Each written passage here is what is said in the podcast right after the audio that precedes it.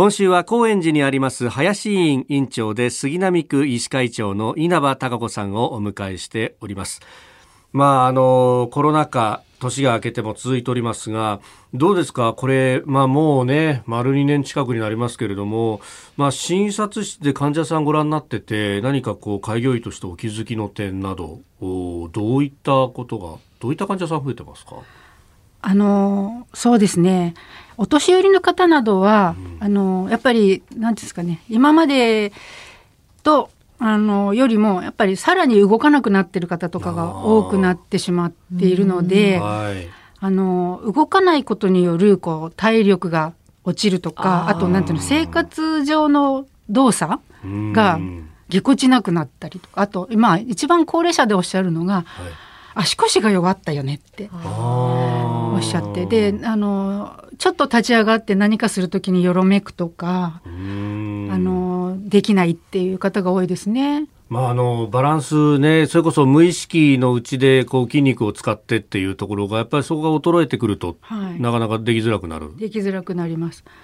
で、あの座ってる時間が長いし、歩かないので、足がどんどんむくんで、ボコボコして。これね、あのいろんな先生にお話を伺っていて、やっぱりこうフレイルという問題が、はい。はい、えー、日本語に訳すと虚弱とかそういうことになると思いますが、ね、あのコロナ前からこうこれが問題なんですよと、ここで食い止めなきゃいけないっていうことをおっしゃってましたけど、やっぱその辺進む方っていうのが多くなってきます多くなってきてると思います。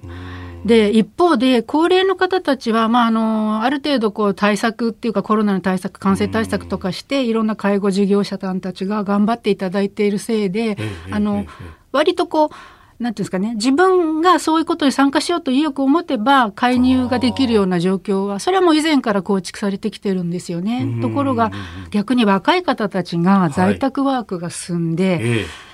要は衣食住仕事全部自分のそのスペースの中で完結するとなると問題がいっぱい起こってきてやっぱり座りっぱなしによる弊害でそれこそやっぱりむくみが出たりあの飛行機なんかで長時間ねエコノミークラス症候群とか言うんですけどそれを自分の家庭の中で作ってしまっているっていう。あの通勤していた分の時間は今まで通り通勤の代わりにウォーキングをしていただいて、であの戻ってきてからお仕事に入っていただくとか。はい。それは夕方もそうですよね。あの帰宅するためのあの歩いていた時間は、はい、あの少しそこを使っていただくと。あのなんていうんですかね。本当にあの通勤がなく定年退職して急に太る方とかいらっしゃるんですけど、まあ、それと同じようなことがあの日々の生活の中であの起こってきてしまってる。確かに僕もシンガーアナウンサーもそうなんですが朝早い番組を担当すると朝通勤の時に電車動いてないんでタクシー通勤になるんですけど、これ意外とさ、うん、あ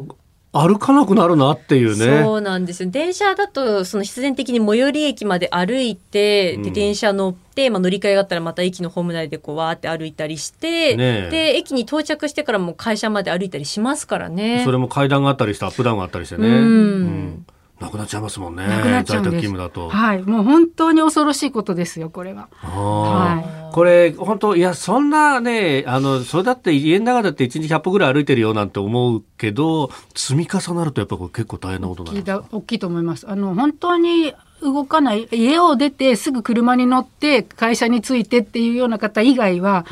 やっぱり何千歩って歩いてると思います通勤だけで。はい、そうですよね。そういうちょっとしたまあ生活習慣サイクルのズレみたいなものが結構積み重なってきてるんですね。そうですね。あのちっちゃいことが大きく影響しますね。はい。